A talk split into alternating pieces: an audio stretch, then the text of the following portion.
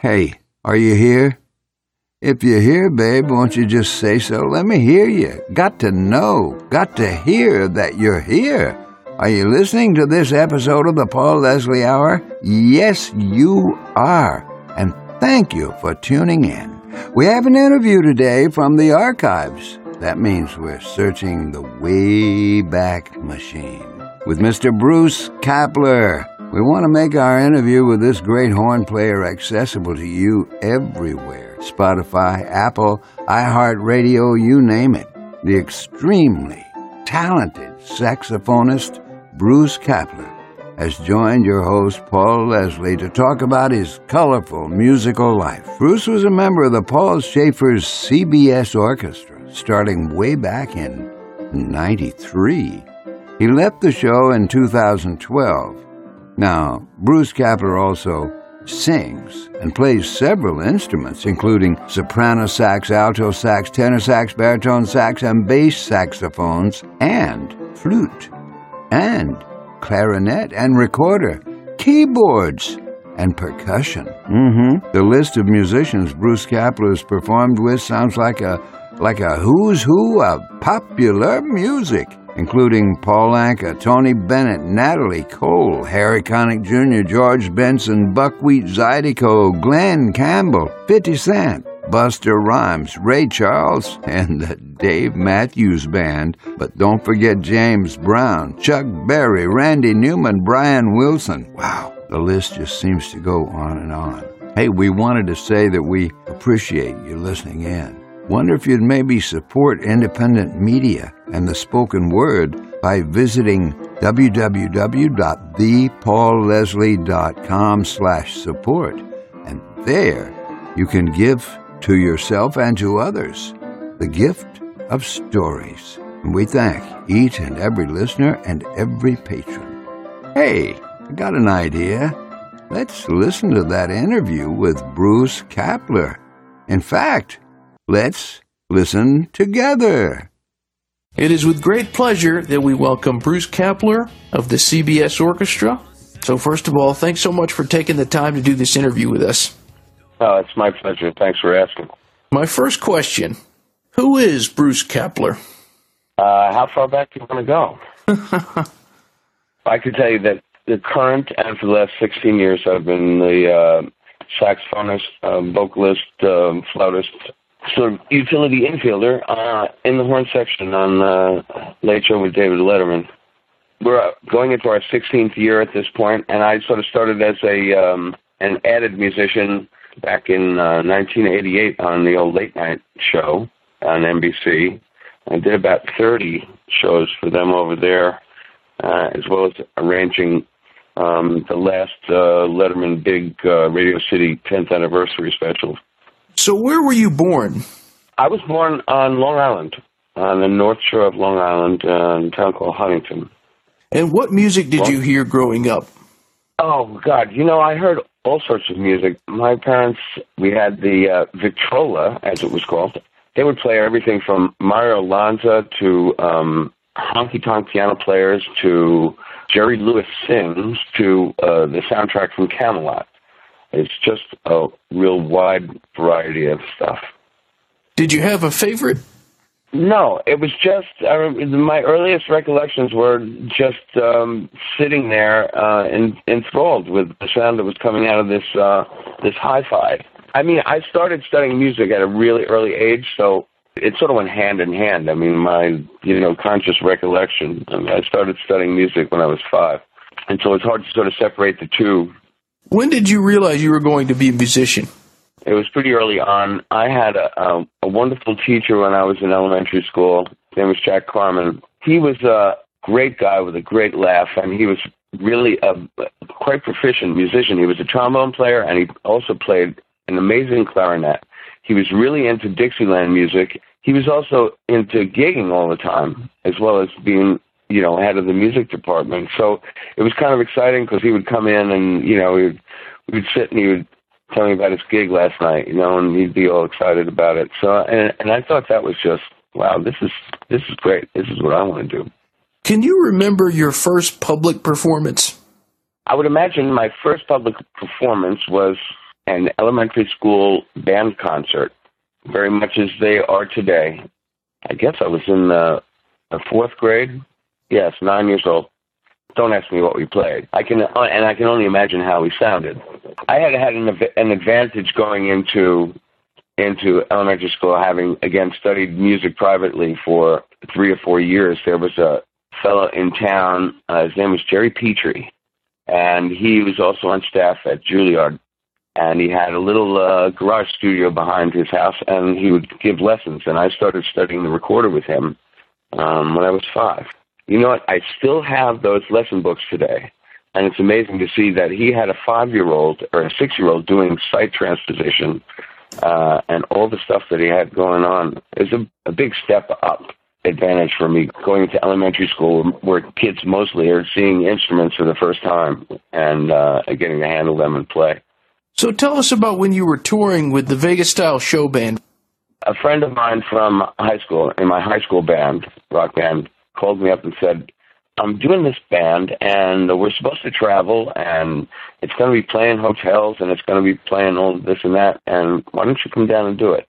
I had always been a vocalist, you know, in our in high school and all throughout. And so it was just that sort of thing. We had a big green truck. We would load it to the gills with our personal gear and our, our equipment, and we would follow behind in our cars, and we traveled the entire country for about three years. And maybe two and a half years. It was the kind of thing where you'd go. We would go to a hotel in the, in in New Orleans and stay in the French Quarter in a hotel for three or four weeks and play their um, their lounge. You know, and we had an act, um, and we had outfits, and we had steps, and we, you know, it was that sort of thing. We actually did play in Vegas at the old Stardust, but it was fun, and it was my first road experience, and it was a little rough. Uh, uh, I mean, just the traveling part of it. The rest of it was pretty pretty comfortable. And making money playing music that was uh, that was the big deal. You mentioned that you were born in Long Island. What got you uh, interested in moving to New York City? I think you you mentioned it was the Lower East Side. When I had finished that two and a half years, uh, sort of touring with that Vegas show band, some friends had um, found a loft on the Lower East Side, and they were moving in, and they said, "We think you ought to come in, and it would probably be a great thing for the three of us to live here and share it all, and you know, get our careers happening." Uh, it was a bit of a culture shock again, having been at that time, and I was a teenager, uh, really, and uh, and making pretty decent money and having no expenses whatsoever, to going to the starving artist lifestyle that ensued after moving to the Lower East Side. But it was just an amazing, an amazing experience. I have to add that when I moved to the Lower East Side, it was it was uh, in 1976, right at the uh, bicentennial. I think folks who know the Lower East Side now. It's quite different um, animal. It's full of clubs and and chic restaurants and stuff, and and it was still really pretty dangerous to live down there when we when we moved down there. I understand that in addition to being a musician for a time, you were also a record producer. Uh, yes, did uh, do a stint as a record producer, and I had uh, been asked by a publishing company to produce a single for um, one of their artists. It just happened to come out really well. I was able to uh, sell it to Mercury Records, and it was released. And as most things in those days, it's all about the amount of promotion money that's put around it. But, but through that, I met uh, some people at a company who were really making a lot of money putting out records. And uh, I was sort of the guy who did the pet projects of, you know, principals of the company. They were guys that I would have never chosen to record in particular, but uh, it was a great experience to do that. And I got to work in fantastic studios with some guys who became quite famous as, as engineers and producers. Tell us about meeting Mr. Paul Shaffer. My first meeting with him, it was a phone meeting I've been playing in New York with the trumpet player Al Chez, who is also plays on the uh, on the uh, show with us, and uh, Will Lee, the bass player on the show, um, would sub for our bass player once in a while. And I guess at that time, uh, Paul had uh, recorded an album and was about to go out on uh, on the show dark weeks and stuff um, and weekends and promote do concerts. And their original plan was to just hire horns wherever uh, wherever they were. And uh, Will prevailed upon him. He said, "Listen, you know, I play with these two guys. It's sax and drummer player, and these guys sound like four horns together. You got to hear them. You got to hear them." And I didn't even know this happened. Uh, interesting sidelight: this band that uh, this Latin funk band that we were playing, and Alan and I um, were hired by Latoya Jackson to um, be her backup band for a uh, world premiere at one of the Trump casinos in Atlantic City. So we were rehearsing with her uh, in one room, and uh, unbeknownst to me, Paul and his band were rehearsing in another room, and they sort of, I guess, they stuck their heads in and uh, took a listen and liked what they heard because um, a couple of days later, I got a call from uh, his road manager and said, "Well, uh, Paul would like you to do this. Uh, we're going to start rehearsing in a couple of weeks," and he gave me details and all this other stuff. And before I ever got, we ever started those rehearsals, Paul called me up at, at home and said, um, "We have an artist coming on the show. That her record has horns on it, and so I would love you to uh, write out the horn parts, and you and Al come in and back her up with us, and also pick five tunes that you'd uh, you guys would like to play, you know, that we'd all know, and uh, and sit in all night." That was the first experience. I met him when I walked into this into Studio 6A at the Rockefeller Center what was going through your mind when you officially were told that you got the gig of being a part of the CBS orchestra? As I said, I'd done some 30 shows and a lot of work for the show and was really familiar with everybody around it. And when they were moving to CBS, I had sort of made a pitch to Paul about going over with them and being a utility infielder because I I can play some guitar, I play uh, keyboards, I can I sing, I play percussion, and my point to him with that was that it wouldn't necessarily be uh, always a saxophone all the time. Again, more like a utility infielder. So the meeting, I thought the meeting went well, and he called me a week or so later and said, you know, I think I, I'm going to go a different direction. I want to try getting a second guitarist and another keyboard player. I thought that was sort of the the uh, extent of my career on the Letterman show at that point. Paul and I were both nominated for Emmys for that 10th anniversary special. So I, I just sort of said, well, you know, I guess that was my highlight of my Letterman career. And I just happened to, uh, you know, in those days we had beepers, and you know, no one had handheld cell phones. Uh, I had a phone in the car, and I was out somewhere, and I, uh, my beeper went off, and I had this number. This number looks very familiar to me. I better go and call. So I went and called, and and it was Paul this was about maybe the 40th show or so that they had done for CBS. And he said to me, We're going to have Natalie Cole on the show. We're going to add uh, a few horns, and uh, I'd love to have you come in and do it. And I said, Great. So I figured, Well, there we go. I'll be sort of called on occasion to do this again. And, and we talked for a little while longer, and he said to me, You know, and the band just, you know, it's just not working out the way I really wanted it to. At that point, I sort of was frozen stiff in my seat. And he had mentioned, well, you know, maybe I don't know what we'll do. Maybe we'll have you come in and play a regular night once a week or every other week or however it's going to work. But let's see what happens. And uh, we went in and did that Natalie Cole show, and um, Tom Malone and I were involved in that, the trombone player on the show. He said, well, why don't you come back the next night, and the next night, and the next night. And I guess it was also that Dave liked the horns and the way the band sounded with the horns. So it wasn't just like you've got the gig, here's a contract. It was sort of like eased into it over a, a period of four months or so, but it was, we just kept on every Friday, you know, they would say, well, come back Monday. And then we knew that we had another week, so it went along that way. Playing on the Dave Letterman show, there have been so many great acts that I've seen perform on there. Was there one in particular that made you flip out when you found out they were going to be there? Oh, there's so many. There's so many. Uh, you know, getting to play with um, just you know the icons of the industry. I mean, one of the ones that comes to mind because I I think I might have mentioned to you earlier that uh, this past weekend that um, Levon Helm had invited me to go up and and play with his band uh, at one of his midnight rambles at his barn studio home in Woodstock, and that was a fantastic experience. I've always been a huge fan from time I was in high school of the band and of him. So I guess one of the, one of the great times was the first time that they appeared on the show, and I got to meet them and and play with them and uh, to meet Garth Hudson and have Garth Hudson explain to me how he like the horns to be. That was really great. Yeah, it's really impossible to sort of name one in particular. I mean, you could just go through the whole roster of people who appeared on the show. It's all been amazing. Well, tell us about what the experience is like being the Rock and Roll Hall of Fame house band.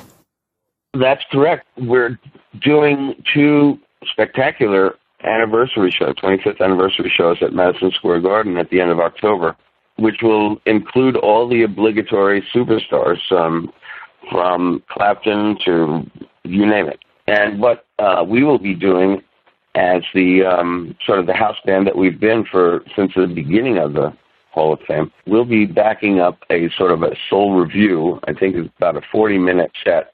A lot of people, and the uh, headlined one night by Aretha Franklin, which will be amazing. And I've gotten to play with her before, and that was amazing to play the saxophone solo on Respect with having Aretha turn around to stare at you while you're playing. It was a really wonderful experience. And on the other night, the review will be headlined by Stevie Wonder, and that's another amazing experience. We he was part of the uh, closing ceremonies for the Olympics in Atlanta a number of years ago, and uh, so he, we were sort of the house band for that as well, and got to play with Stevie. Those two nights are just going to be amazing, amazing musical experiences. Let me ask you, and I hope you don't mind me asking this question: Is there someone in the band that you feel closer to than the others? Well, we're a pretty tight knit group, and I would I would say there's a certain bond between Al Chez and myself because we've been together playing as like a, a unit for over 25 years, starting in you know playing in the Jersey Shore bands. It's funny because the guys that are in uh, in Conan's band in the um, now the Tonight Show band, we all played together. Mark Pender and uh, Richie La Bamba Rosenberg we had a band called La Bamba and Hubcaps, and we played all the big beach bars along New Jersey shore for years together. So Al and Will, you know, Will is the guy who got me on this gig, you know, and is always a, a special place for him. He's he's an amazing person, amazing musician. The kind of musician you meet in life that barely ever see having to break a sweat, no matter what is called for no matter what technical prowess is called for in the music that you're that you're performing. That it coupled with probably the deepest groove that you know you can imagine. I remember seeing him one of the first times years and years ago with the 24th Street Band, which was with Hiram Bullock, and and just going, wow, I know why this guy is one of the highest paid musicians in New York because he puts down a groove so deep that you'd need a ladder to climb out of it. There have been a couple of times Anton was um, maybe playing with a feature band in the center of the stage and wouldn't have time to come back and, and play drums where I sat down and played drums. And man, it, having Will playing bass while I played drums, it was just so easy. It was amazing. So I, I feel close to those guys. I feel close to all of them, really. I mean, Sid McGinnis, the guitarist, I mean, he and I have, you know, been friends for a really, really long time. And, uh, well, all of them. Anton and I play golf together all the time it's hard to say, but I would just say Al because I mean I've we've been friends the longest. What is in the future of Bruce Kapler? In the immediate future, it's um, another three years, um, happily, uh, with the CBS Orchestra on the show with David Letterman. That's what we're looking at now, and as you can well imagine, I mean, it's it's fun to go out and play and do other things, but it's impossible to really plan a future beyond that because you know who knows what will be going on at that point. You know, who do you talk to to say, well, you know, I would love to go on tour with you, but you know, and I'll be available in three years. You know, so it's a little it's a little far in advance to make those kind of plans. When Dave calls it quits, I swear I'll cry. we all will and not just for the final curtain of uh, what has been an amazing run and the absolute best job that any musician could ever have, but also because of just Dave himself. He would really uh, shy from the accolades, but he is the voice of a generation, and he is uh, sort of like America's conscience, and people look to him and his opinion when forming their own opinions about certain events and that happen in the world you know, he's sort of the the talk show standard bearer, which has nothing to do with ratings. It has to do with the, the mettle of the man. Wow, very well put. I have two final questions that I ask all of the guests. Uh, this one sounds kind of lighthearted, but I always find it reveals something about the person. What is your all-time favorite meal? Well, see, now I'm a cook. I'm not. I won't say that I'm a cook. Let's let's make it a verb. I cook. I enjoy cooking. I'd have to say, I make a really mean ossobuco. It is one of my favorites. I make it on holidays for my family, and they're always looking forward to it. It is uh, slow cooked veal shanks in a sauce that uh, comprised of um, some vegetables and uh, tomato sauce, and it's usually served with um, risotto, which is in a you know an Italian rice dish. I'm not Italian at all, but I just happen to love that particular meal. Well, my one final question for you. This broadcast is going out all over the world thanks to the powers of technology. So, what would you like to say to all the people that are listening in? I would like to have them spend more time listening and enjoying music and less time at some of the more destructive things that are going on in the world. Very sound advice. All right. Well, thanks so much, Bruce. It's been a pleasure. It's been mine as well. Thank you, Paul. Thank you for stopping by today.